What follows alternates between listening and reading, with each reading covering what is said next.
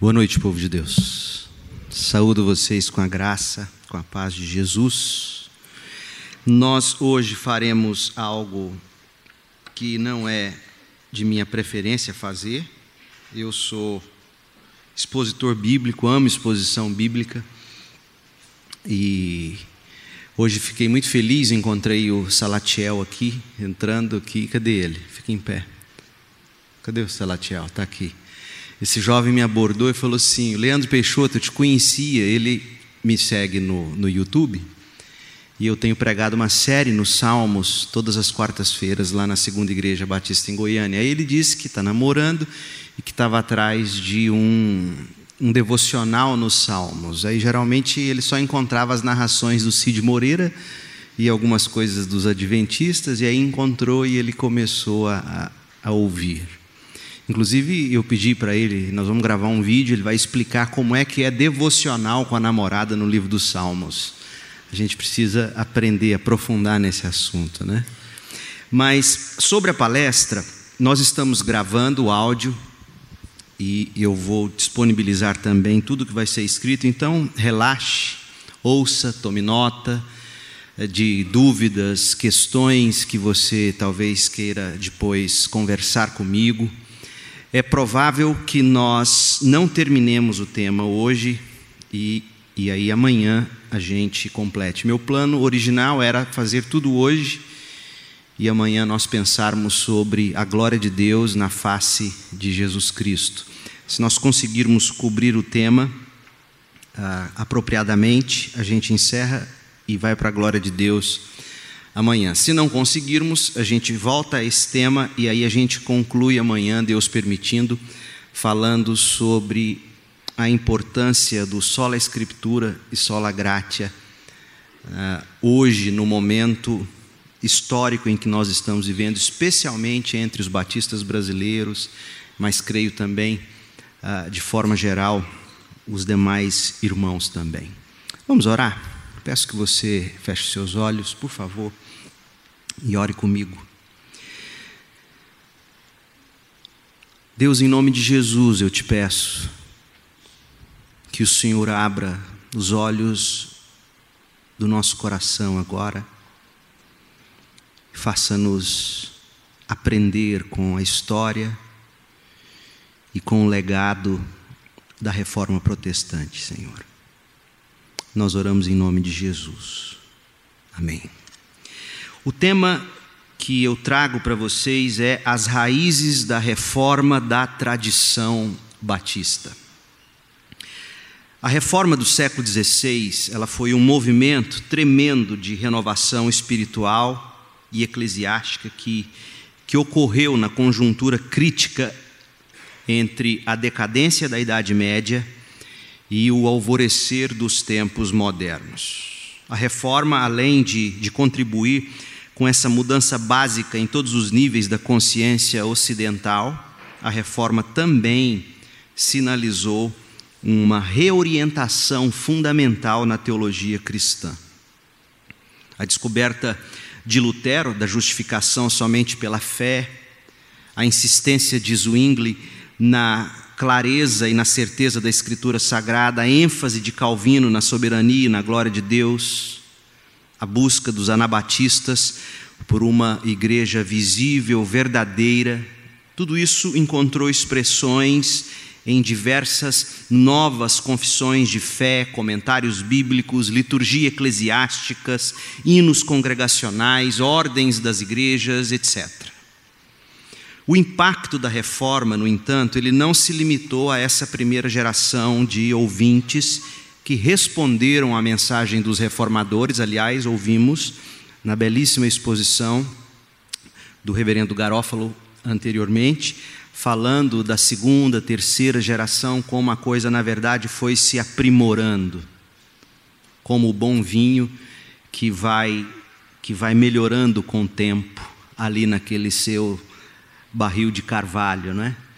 Ah, então, como um grande terremoto que que continua a gerar efeitos sísmicos posteriores, a reforma ela desencadeou uma revolução na vida religiosa. e os efeitos se sentiram nos séculos seguintes e até os nossos dias. Em nenhum outro lugar os efeitos da reforma foi mais verdadeiro do que no início na Inglaterra, onde a reforma havia começado, pelo menos oficialmente, como um ato de Estado. Na década de 1560 surgiu um grupo, primeiramente denominado de puritanos. Eles exigiam uma nova reforma na igreja da Inglaterra. Eles eram apelidados de crentes rigorosos, uh, crentes do tipo mais esquentado de protestantes, como eles eram pejorativamente chamados. E, e, e, inicialmente eles não gostaram do livro de oração da igreja estabelecida na Inglaterra, e eles também se opuseram ao uso de vestimentas especiais, aquelas vestimentas para o clero. Alguns pediram mudanças radicais na política da igreja.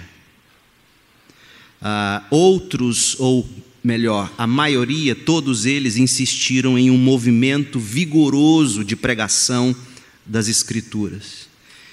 Enquanto alguns queriam uma reforma radical na política ou no jeito de ser igreja, a maioria, ou melhor, todos queriam um ministério vigoroso de pregação das Escrituras.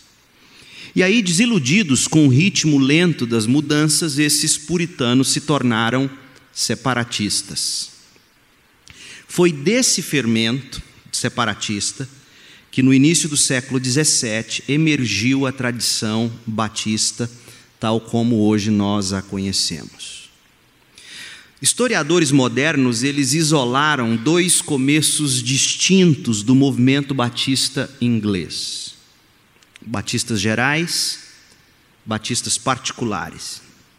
Os batistas gerais eles evoluíram da igreja plantada por Thomas Helwys nos arredores de Londres em 1612 e que era, na verdade, um ramo da congregação de John Smith que havia se exilado na Holanda e lá na Holanda John Smith havia se rebatizado e rebatizado a congregação toda. Nós vamos falar um pouquinho disso daqui a pouco.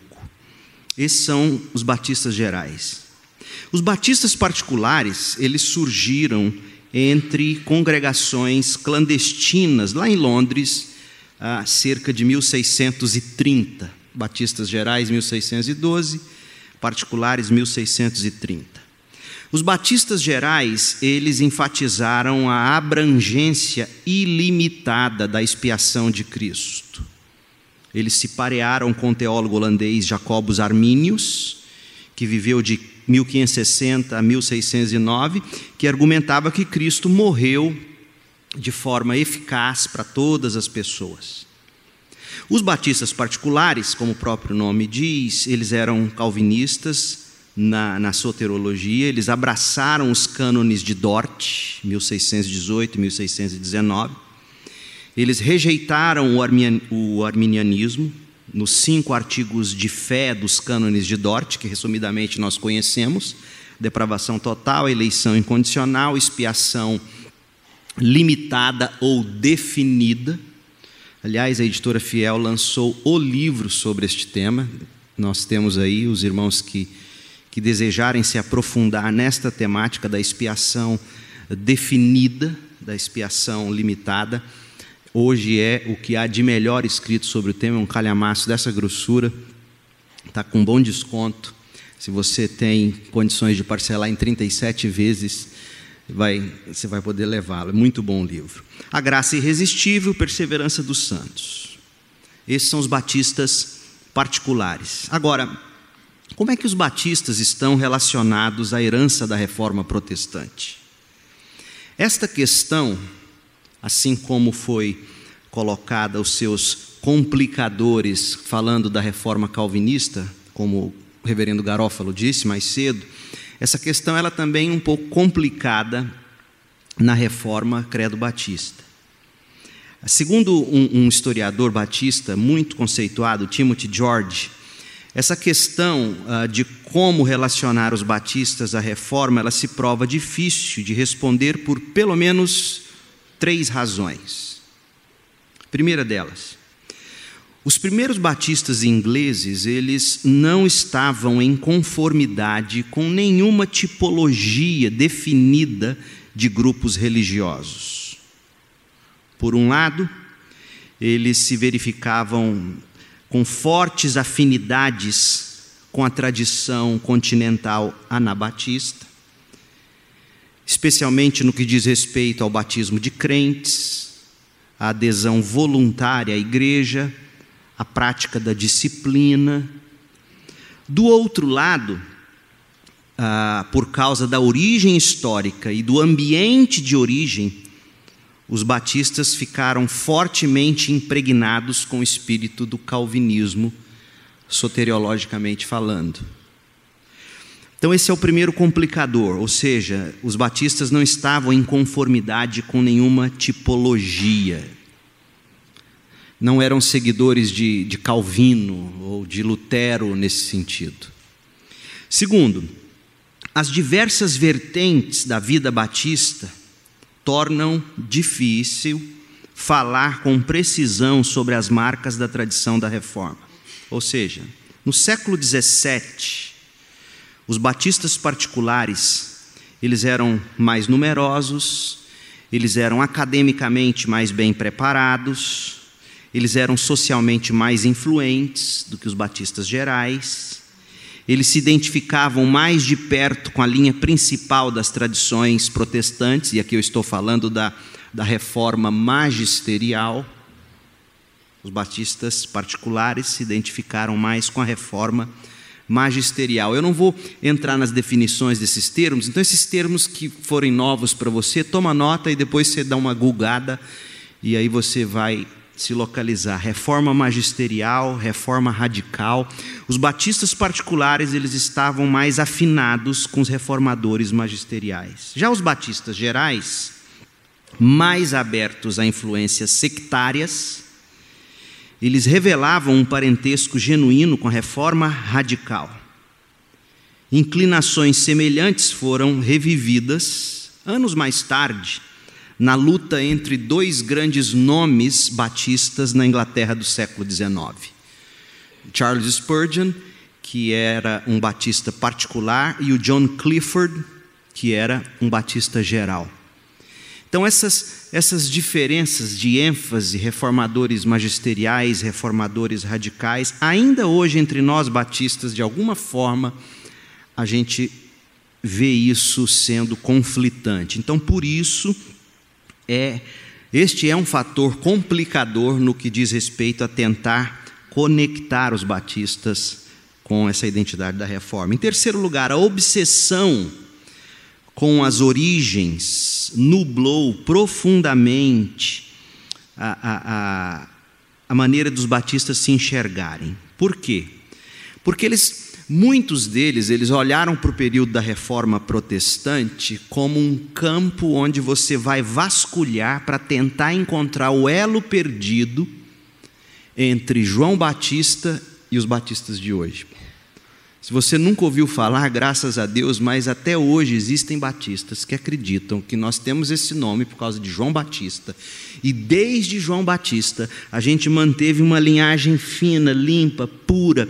E aí, em vez de olharem para a reforma como a redescoberta das doutrinas da graça, eles olham para a reforma para tentar encontrar aquele que mais se parece com aquilo que eles acham que é ser batista, segundo João Batista e o Novo Testamento, e, e aí vai. Então, por causa disso, é a linha chamada JJJ, o rastro de sangue.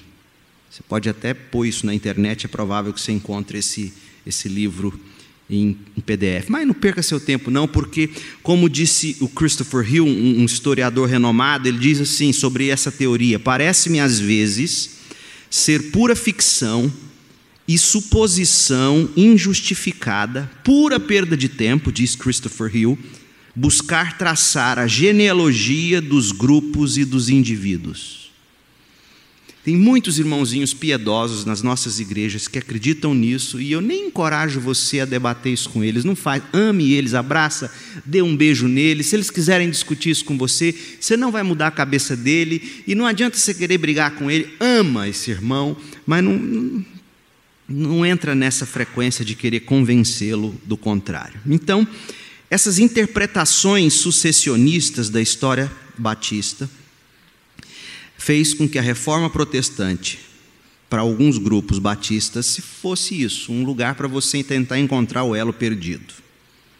Agora, não obstante estas complicações, a tese que eu defendo é que, juntamente com outros protestantes, nós somos sim herdeiros da reforma protestante, os batistas.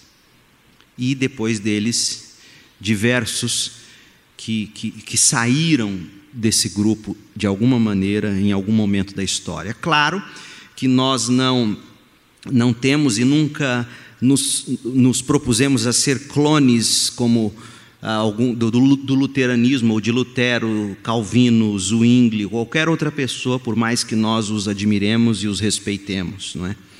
Para os batistas, as grandes doutrinas da reforma foram refratadas pelo prisma das perseguições, das dissidências, que fizeram os batistas, uma vez tendo abraçado as doutrinas básicas, magisteriais da reforma protestante, eles deram um passo além, segundo eles acreditam, uh, defendendo a liberdade religiosa, a separação entre igreja e Estado e, e outros distintivos mais. Então, os batistas eles são naturalmente e, ao meu ver, corretamente, bem intencionadamente orgulhosos dos seus distintivos denominacionais e, obviamente, também reconhece o terreno comum, não é a maioria dos batistas, infelizmente, mas muitos reconhecem o terreno comum dos cristãos evangélicos protestantes.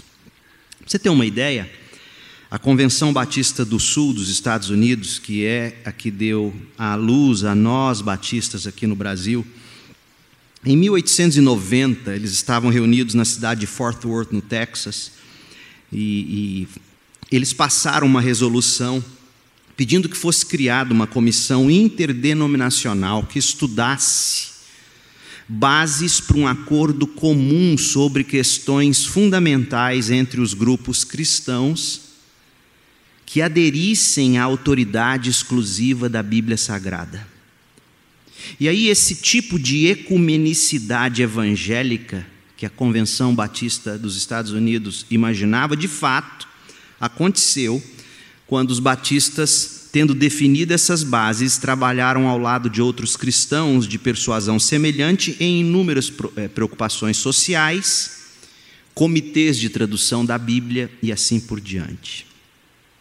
A base desses esforços, que infelizmente muitas vezes ela não é revelada ou não é dita, as bases desses esforços corporativos, ou seja, a adesão às escrituras, só a escritura, tem sido um compromisso compartilhado com os valores do, do cristianismo evangélico, com raízes na reforma protestante.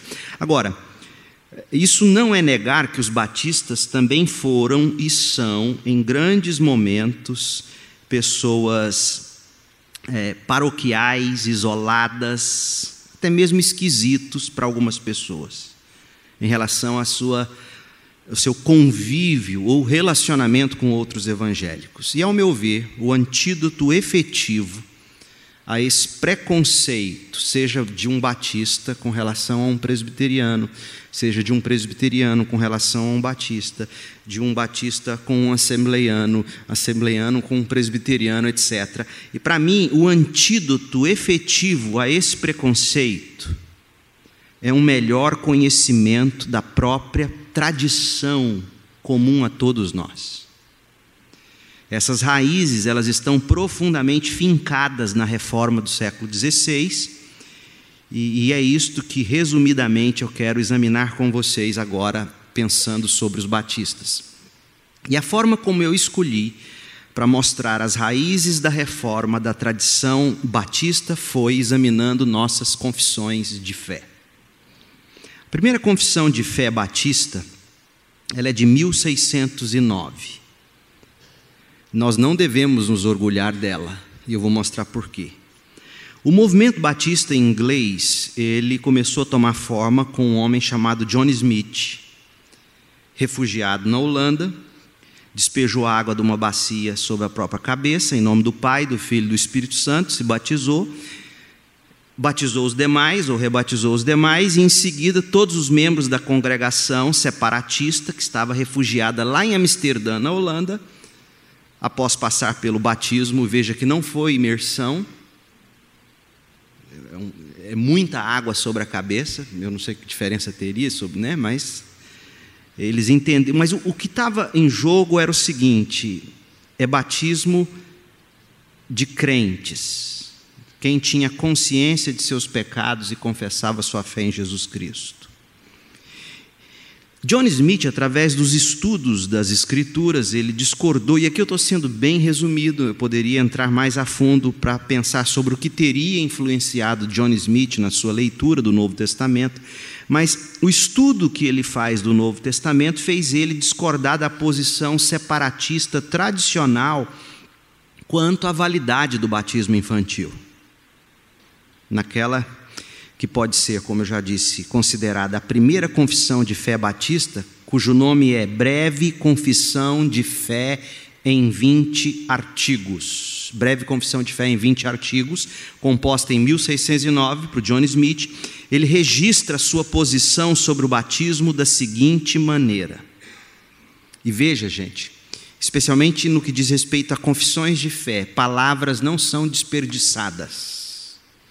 Pena que eu não tenho tempo para ir a fundo no, no tipo de, de sentimento que estava envolvido quando John Smith, no início de cada um dos artigos, começa a sua confissão, em cada artigo, dizendo assim: nós cremos com o coração e com a boca confessamos. Nós cremos com o coração e com a boca confessamos que o batismo é um sinal externo da remissão de pecados, sinal de morte e ressurreição, e portanto não pertence aos infantes. E os batistas dizem, aleluia. Essa é a nossa declaração de fé. Calma, calma. Para um bom batista, até aí tudo bem. Só que essa não é a história toda, pois Smith, como um pelagianista que era, um pelagiano latente no seu pensamento, ele rejeitou, por exemplo, a doutrina clássica do pecado original. E nessa confissão de 1609, que eu tenho vergonha dela, porque olha o que vai dizer no artigo 5. Nós cremos com o coração e com a boca confessamos que não há pecado original. Literalmente, nenhum pecado de origem ou descendência. Mas todo pecado é real e voluntário, isto é, uma palavra, uma ação ou um plano contra a lei de Deus e, portanto, infantes estão sem pecado. Ora, bola, se é verdade, batiza logo então, moço.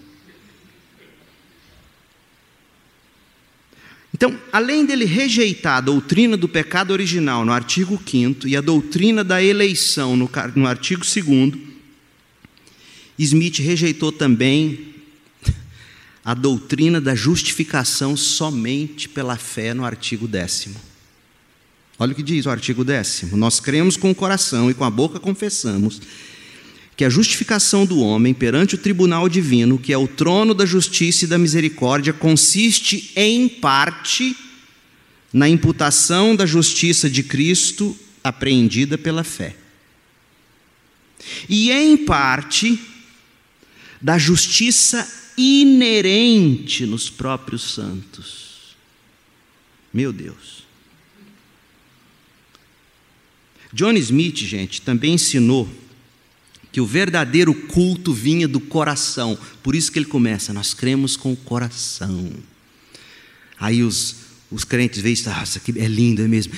é de coração, né? Mas não é isso que o Gerson Borges canta. A gente sabe, graças a Deus, ele é um bom cristão reformado. Vocês sabem disso. Quem não conhece as canções de Gerson Borges está perdendo. Como diria Jonas Madureira, você não pode passar dessa vida sem ouvir Gerson Borges. John Smith ele ensinou que o verdadeiro culto vinha do coração e, portanto, pasmem, os batistas são conhecidos, pelo menos no interior do Brasil, nas origens e tal, como o povo da Bíblia, né? Carregava desodorante de crente é a Bíblia, carrega debaixo do, do braço. Então, mas John Smith ensinou que o verdade, então, o verdadeiro culto vinha do coração e qualquer forma de leitura no culto era mera invenção do homem pecador. E aí, por exemplo, orar no culto, cantar no culto, pregar no culto, deveriam ser atos completamente espontâneos, sem nenhum papel. Ele foi tão longe que ele passou a não permitir a leitura da Bíblia durante o culto, porque ele considerava as traduções em inglês da Bíblia algo que era muito aquém da palavra direta de Deus. E aí, para ser coerente com tanta incoerência, no final da vida dele, ele se arrependeu do ato de se rebatizar. Envergonhado, põe o rabinho no meio das pernas, procura asilo numa congregação anabatista holandesa.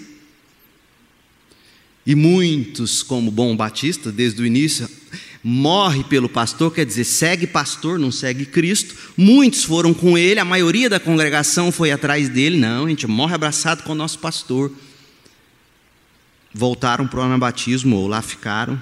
E um pequeno grupo, ele segue com Thomas Helwys para Londres. E aí em 1612, um número menor daqueles fiéis liderados por, por Thomas Helwys retornou para a Inglaterra e fundou em Spitalfields nos arredores de Londres, a que é corretamente chamada de a primeira igreja batista em solo inglês. Então veja que tem muita coisa estranha acontecendo aqui, né? Então, esses primeiros batistas que se organizam, 1600, 1609 foi lá em Amsterdã, com aquela novela toda do John Smith e aquela declaração doutrinária que a gente tem que ter medo dela. 1612, os batistas se organizam aqui em Londres e eles eram batistas gerais. Eles advogavam pela expiação ilimitada de Cristo. Então, algo que precisa ser dito, apesar de, de a história batista, especialmente no Brasil, e especialmente ah, ah, a partir de meados da década de 70 do século 20. Especialmente no Brasil, quando se conta a história dos batistas, tipicamente o que se apresenta é que a maioria das coisas veio do movimento batista geral. E historicamente isso não é verdade. Os batistas particulares são os maiores responsáveis por toda a doutrina que hoje os batistas, no Brasil, principalmente, nos Estados Unidos, indiscutivelmente, uh, abraçam. Então, um grande historiador da história dos batistas deu aula no seminário do Texas, seminário Southwestern no Texas, seminário batista, que à época era o maior seminário batista do mundo, hoje não é mais o do Texas, é o de Kentucky, onde preside o Albert Moeller. O Leon Macbeth, no livro dele, ele diz assim: os batistas. E eu fico impressionado, porque até hoje nunca se preocupou em traduzir esse livro para os batistas. Um livro grosso, uma história muito bem documentada, e ele diz assim: os batistas gerais sempre representaram uma parte pequena da vida batista na Inglaterra, e uma parte ainda menor na América. A influência deles sobre as principais correntes do movimento batista nos Estados Unidos parece ter sido mínima. Fecha aspas. Por que, que eu digo isso? porque eu fico tão triste quando algum batista, por exemplo, se levanta e diz que ser calvinista, no sentido de soteriológico, não é coisa de batista, não conhece a história. É, no mínimo, desonesto com a sua história. No mínimo, desonesto. E eles vão dizer isso porque eles querem defender o seguinte: na cabeça deles, ser calvinista é, é não, é não ser missionário. De novo, é um desconhecimento da história. Porque, como vimos o, o reverendo Garófalo mostrando, com o próprio Calvino, os primeiros missionários protestantes chegaram no Brasil vieram comissionados por Calvino aquela explosão do crescimento evangélico protestante reformado em Genebra.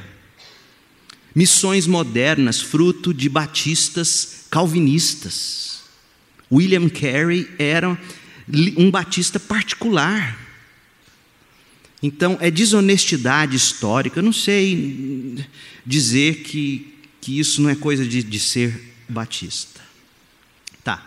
Então, os batistas gerais eles tiveram muito pouco uh, a contribuir com a história dos batistas nos Estados Unidos e, e também no Brasil. Agora, os batistas particulares, e a gente começa a falar um pouco da história deles, porque até então, John Smith, Thomas Helwys, batistas gerais. Os batistas particulares, eles surgem pouco mais tarde a partir de uma igreja estabelecida por um por um puritano separatista chamado Henry Jacob, 1616.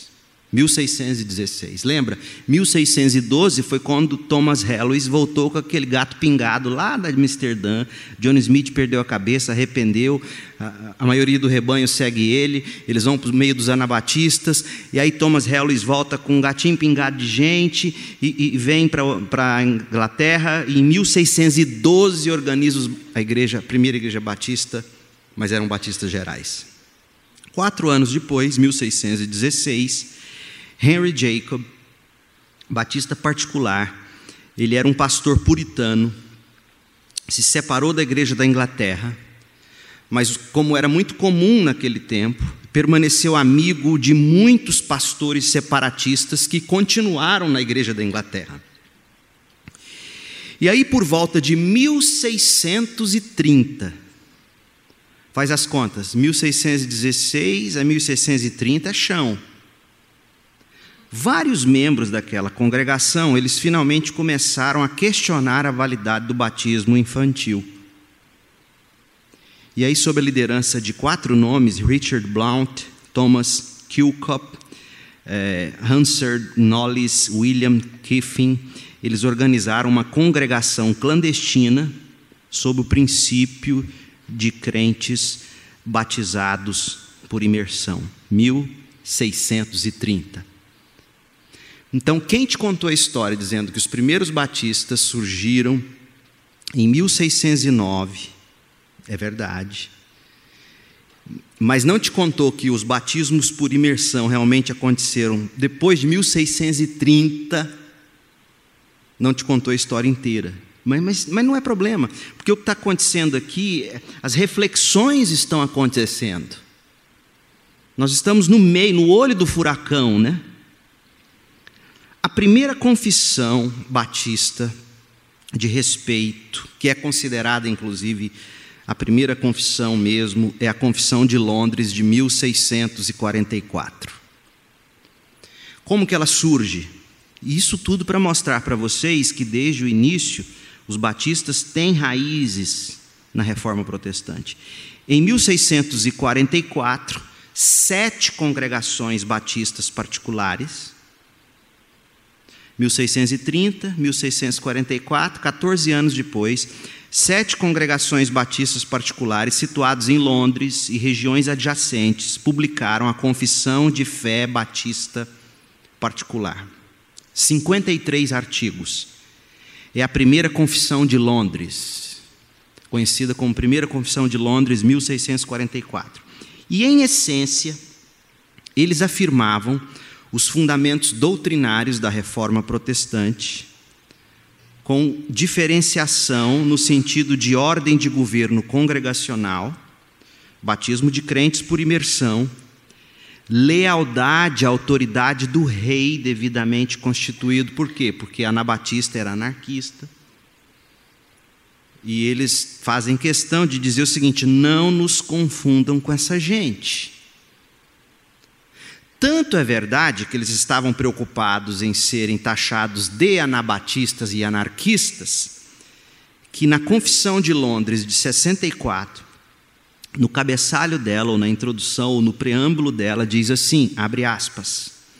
A confissão de fé de sete congregações ou igrejas de Cristo em Londres, que comumente, mas injustamente, são chamadas de anabatistas. Veja que os primeiros batistas, eles não se viam como anabatistas. É um erro dizer isso. Eles mesmos, a partir desse documento aqui, histórico. E, e aí, ele, ele publica, está dizendo o preâmbulo, para a reivindicação da verdade e da informação dos ignorantes. Bem batista esses adjetivos. Então nós queremos informar os ignorantes de que nós não somos anabatistas. Da mesma forma, para a remoção dessas aspersões, aspersões não é batismo por aspersão, não. É aspersão tão frequente sofridas dos púlpitos e dos panfletos impressos lançados injustamente sobre nós. E que acusações eram essas? Que eles estavam sofrendo e que eles resolveram escrever essa confissão de fé. Veja, a confissão de fé batista de 44 ela nasce com o objetivo de dizer para o mundo: nós não somos bicho do mato. Exatamente como Calvino faz quando ele escreve o prefácio das Institutas ao rei Francisco da França, dizendo: Nós não somos baderneiros, nós não somos nada disso que falam contra nós, na verdade, nós somos. Leia, as Institutas já valeriam a pena pelo prefácio que ele escreve ao rei Francisco da França. Lindo aquele prefácio. E os batistas particulares, como se pode notar pelo preâmbulo da confissão, eles estavam sendo falsamente acusados de diversas coisas. Dentre elas, olha, por incrível que pareça, houve um tempo em que Batista escrevia confissão de fé para dizer o seguinte: nós não acreditamos no livre-arbítrio. Ô bênção! Houve um tempo que Batista escreveu a confissão de fé para dizer: nós não, como estão dizendo aí, estão aspergindo mentiras.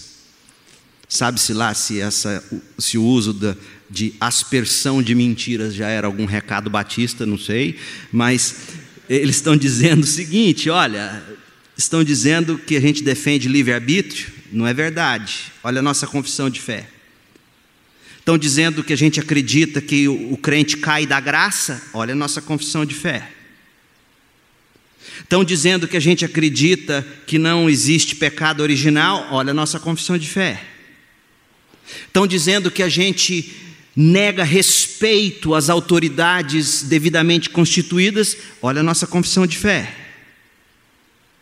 Estão dizendo que a gente pratica atos indecorosos na hora do batismo? Olha a nossa profissão de fé. Que atos indecorosos eram esses? Assim como os primeiros cristãos estavam sendo acusados de serem canibais porque comiam o corpo do Senhor e bebiam o sangue do Senhor em trancados na casa dos outros, canibais, não era assim? Os cristãos eram os primeiros cristãos acusados. Esses batistas, inicialmente, estavam sendo acusados de o seguinte: sabe por que, que esse povo batiza por imersão? Porque eles vão tudo lá para o rio, pelado, entra no rio, verdade. Todo mundo nu. E o que é pior, algumas irmãzinhas recém-convertidas saem de lá impregnadas. Estão nos acusando disso. Sabe como é que eles defendem? O artigo de número 40 é um dos maiores artigos dessa confissão. Eu não vou ler ele inteiro. Depois você procura na internet, Confissão de Londres, 1944. Mas olha o que diz o final do artigo. A palavra baptizo significa imergir na água. Cadê o garófalo? Pois é, reverendo, minha camisa é mais suada que a sua, viu? A gente molha mais a camisa. a palavra baptizo significa imergir na água, ainda assim com roupas convenientes, tanto para o batizador como para o batizando, com toda modéstia. Ou seja, não tem ninguém pelado aqui. É, hoje é hilário, mas imagina como isso era complicado para eles, gente. Como isso era doloroso para eles. Então, essa, em essência, a Confissão de Londres de 44, ela afirmava as doutrinas da graça, conforme ensinadas por Calvino, promulgadas nos cânones de Dort. Ao mesmo tempo, porém, havia nuances de diferenças muito importantes na forma dos batistas descreverem essas doutrinas. Por exemplo, uma das fontes da Confissão de Londres de 44 foi um documento, um manifesto separatista. Não sei se você já ouviu falar dele, a True Confession ou Verdadeira Confissão. Uma das fontes. O artigo 3 esse, esse documento é de 1596. Então veja de novo, quando os batistas vão compor sua confissão de fé de 1644, eles bebem de um documento separatista de 1596. E uma das fontes, um, o artigo 3 diz assim, no, nesse documento, A True Confession: Para seus justos propósitos, Deus ordenou, tanto anjos como homens, a condenação eterna uma dupla predestinação. A Confissão Batista de Londres, de 64, ela atribuía a justa condenação dos pecadores ao fato de que Deus deixou esses pecadores para sua justa condenação, entregues a si mesmo para o louvor da justiça divina. É o artigo 3 da Confissão de Londres de 44. Então, Conquanto fossem calvinistas, eles, eles amenizaram esse teor no, no que diz respeito a esse documento separatista. Os batistas de 44, eles de 1644, eles afirmavam claramente uma teologia altamente predestinativa, incluindo, por exemplo, as doutrinas da eleição incondicional, da expiação limitada ou definida, só que o destaque que eles davam à soberania de Deus na salvação, em momento nenhum diminuía a crença na responsabilidade do homem. Eu digo isso não para dizer que os outros irmãos de confissão reformada fazem isso, viu, gente? Eu digo que fique bem claro isso. Eu digo isso para os batistas.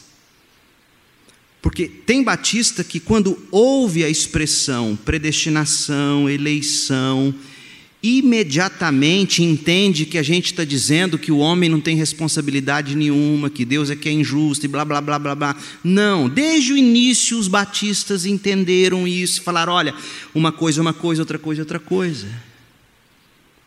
O homem é plenamente responsável pelas suas escolhas, pelos seus caminhos de pecado, e, a gente não tem dúvida disso. A graça é graça, porque Deus chega num ponto que diz assim: escuta, vem, para, para, para. E de forma irresistível o atrai e o salva. Isso é graça. Os batistas sempre entenderam assim. Então, as doutrinas da graça, conforme expostas naquela primeira confissão, a de 44, tornaram-se características marcantes, gente, no pensamento convencional da tradição batista.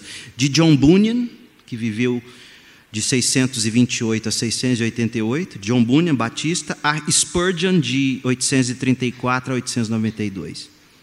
Eles beberam disso. Essa era a confissão de fé. Eu acabo que hora? Hã? Então vamos lá. Deixe-me dar mais alguns pontos, a gente encerra e retoma amanhã. Não quero cansar vocês. A confissão de Westminster.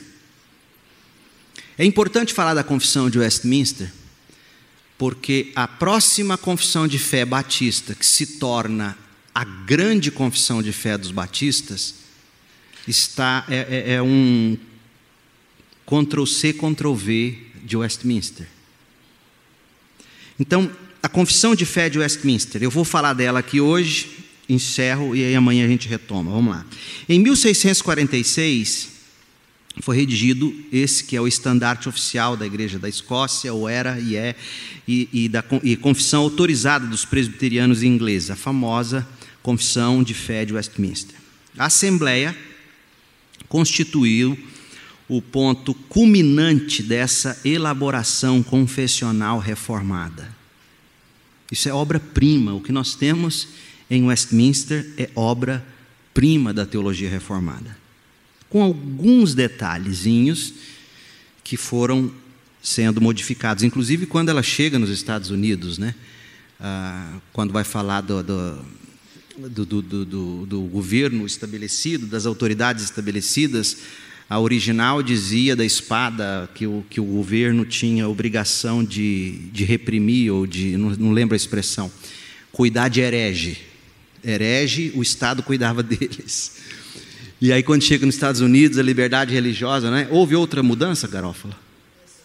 Essa é a principal. Então, o que nós temos aqui é o supra-sumo da teologia reformada. O, e, e, e esses documentos teológicos os documentos que dessa confissão resultaram, os catecismos maior e o breve catecismo, tornaram-se os padrões doutrinários mais aceitos pelos reformados ao redor do mundo. E essa famosa assembleia foi uma das principais contribuições dos puritanos, os calvinistas ingleses, para a tradição reformada. Tinha quase um século, gente, que os puritanos vinham lutando e sem sucesso por uma reforma profunda na igreja da Inglaterra. Na década de 640, porém, eles ganharam o controle do parlamento inglês, entraram em guerra contra o Carlos I, que queria manter o sistema episcopal, e aquele parlamento calvinista convocou uma assembleia que se reuniu na famosa abadia de Westminster seus integrantes foram cerca de 120 dos mais piedosos e cultos ministros puritanos, ao lado de uns poucos mais influentes presbiterianos escoceses. E após extensos debates, o texto da confissão foi concluído no final de 646. E aí, mais tarde, foram incluídas as passagens bíblicas de apoio, ocorrendo em 1648 a aprovação final do parlamento. E o título da Confissão de Westminster diz: Artigos de religião cristã aprovados e sancionados por ambas as casas do parlamento, segundo o conselho da Assembleia de Teólogos, ora reunida em Westminster, por autoridade do parlamento. Confissão de Savoy, 1658. Confissão de Savoy de 1658. Os congregacionais, eles adotaram essa confissão escrita, dentre outros, por ninguém menos do que Thomas Goodwin, puritano, e o grande John Owen. É, é lindo de se ver isso aqui. Então, se trata de uma ligeira modificação da Confissão de Westminster. Algumas coisas foram adicionadas, algumas opiniões foram reduzidas, fez-se outras adições e alterações no método. A Confissão de Savoy ela é dividida em 32 capítulos, na mesma ordem que a Confissão de Westminster. É importante a de Savoy porque ela não só também serviu de base para a segunda Confissão de Londres dos Batistas de 1689, mas essa também serviu de base para a maioria também dos que hoje são congregacionais e dos quais tantos outros se derivaram, não é? Ah, então, eles seguiram o padrão da Confissão de Westminster, que tinha 33 artigos, a deles 32, e as mudanças mais importantes referem-se às questões de governo e disciplina da igreja. E aí a gente começa a segunda Confissão de Londres, 1677, e depois a final, 1689. Eu vou parar por aqui e, e a gente retoma amanhã, porque nós vamos entrar agora num ponto interessante, só para te deixar um gostinho. Os batistas brasileiros, até 1986, ou seja, recente. Quem aqui nasceu pós 86? Levanta a mão. Olha aí. Quem nasceu antes de 86? Então, até 1986, as confissões, a confissão de fé dos batistas era uma tradução literal da confissão de fé de New Hampshire, que eu vou falar dela amanhã, que era um extrato, um supra-sumo da confissão de Londres de 1689. Para você ter uma ideia. Alguma coisa aconteceu na cabeça dos batistas, e aqui não é brincadeira, e eu falo isso com todo respeito e carinho. Alguma coisa aconteceu na cabeça dos batistas na década, fim da década de 70, início da década de 80, que fez eles, em alguns pontos que eu vou mostrar amanhã, que abandonar pontos cruciais que a gente precisaria urgentemente rever, ao meu ver. Então amanhã a gente retoma e eu quero quebrar o protocolo um pouquinho e já aproveitar que o reverendo Garófalo está aqui também. Se alguém tiver alguma pergunta, posso? Cinco, dez minutinhos? O reverendo vai responder todas e eu vou filmar e fotografar ele e nós vamos fazer. Vem cá, reverendo, vamos? Com certeza alguém pode querer então, espero ter dado algum esclarecimento. Amanhã a gente retoma e Deus permitindo a gente a gente conclui. Vamos lá. Isso é uma graça, hein? Hã? Gracioso você. Pergunta? Tira um retrato meu com esse zagueiro aqui.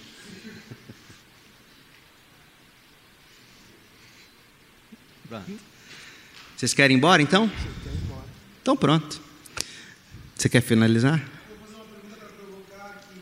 Ah. Muita gente, tem muita gente aqui de igrejas pentecostais, assembleias, encontros de fé e, enfim, várias outras igrejas que mais, talvez, têm uma origem mais pentecostal. O que, que a gente pode falar para eles em relação às origens, talvez, presbiterianas ou batistas, como, como, essa, como essas, essas diferentes, esses diferentes, eh, essas diferentes declarações podem chegar até eles? assim? É uma bronca, cara. Eu falei que você ia responder. Ah? Eu vim de bobo lá de baixo. Bom, eu acho que esses princípios que hoje nós temos resgatados, né, especialmente os cânones de Dort, aqueles cinco artigos, etc., etc., eles são parâmetros que jamais deveriam ser abandonados, sob pena de ferirmos questões sérias das Escrituras. Porque hoje no Brasil e na América Latina especialmente, quando você vai defender o princípio de sola escritura, ele é um pouco diferente do contexto europeu, americano, do iluminismo. Certo? Hoje, qual é a grande questão? Como o pastor colocou, é, você tem como peso, mesmo peso de autoridade, o que as escrituras dizem em muitos grupos, não estou dizendo que é o dos irmãos ou que os irmãos pentecostais que aqui estão creiam nisso. Mas, mas tem peso o que um profeta diz, o que uma irmã que é mais consagrada, é a grande expressão que se usa lá em Goiás. Ela é consagrada. Eu já ouvi muitos dizer, aquela irmãzinha de coquezinho, que ela sim, ela é consagrada. Hora, Deus fala com ela. Então, eu acho que a gente retomar as Escrituras como parâmetro, como o próprio apóstolo Paulo vai dizer, né? Vocês têm que pesar tudo o que está sendo dito com aquilo que eu escrevi aqui. Né? Então, eu acho que, que esses fenômenos subjetivos, eles precisariam ser avaliados à luz, à luz da, desse ponto. E eu digo isso como um batista que, que lamenta muito o que vem acontecendo na nossa denominação recentemente. Amanhã, se der tempo, eu trato melhor sobre isso, mas um grande expoente da nossa denominação escreveu um artigo em 2014 para o jornal Batista. E o ponto dele era defender o pastorado feminino. E veja a que ponto ele chegou quando ele diz assim: Você conhece ele? Seu vizinho lá. Ele diz assim: Ainda que a Bíblia interdissesse, dissesse ipsis literi, não ordenarás mulher ao ministério pastoral, ainda que a Bíblia dissesse isso. Se uma irmã chegasse dizendo que Deus a chamou para o ministério, eu, com a Bíblia na mão, não poderia dizer que Deus não fez. Da onde vem isso no meio batista? Vem de uma virada, de uma guinada no, do século XIX para o século XX, onde até um indivíduo chamado Edgar Mullins, que foi presidente do Seminário do Sul dos Estados Unidos, influenciado por neortodoxia, etc. Até aquele período da história, a fonte de autoridade exclusiva para os batistas eram as Escrituras. E as Escrituras, muito bem interpretadas, ou o, parâmetro, as confissões de fé dos batistas. Batista nunca teve problema com confissão de fé. Os primeiros batistas no Brasil, Zacarias Taylor, vou falar disso amanhã, tinham até catecismos. Ah, o que, que acontece? Mullins, ele vem e diz, não, o que distingue o batista é que ele acredita na competência do indivíduo, na experiência cristã. Ele bebeu de Schleiermacher, ele bebeu de William James e de tantos outros. Então, quando você faz a fonte de autoridade não ser as escrituras, mas a sua experiência com Deus, então veja que eu não estou falando, eu estou respondendo a sua pergunta, dizendo que é um problema não só dos pentecostais, mas dos batistas e dos presbiterianos também. A experiência, ela tem que passar pelo crivo das escrituras. Porque ainda que um anjo do céu diga qualquer coisa que contradiga o que está aqui, é maldito. Mais alguém? Reverendo? É sua agora.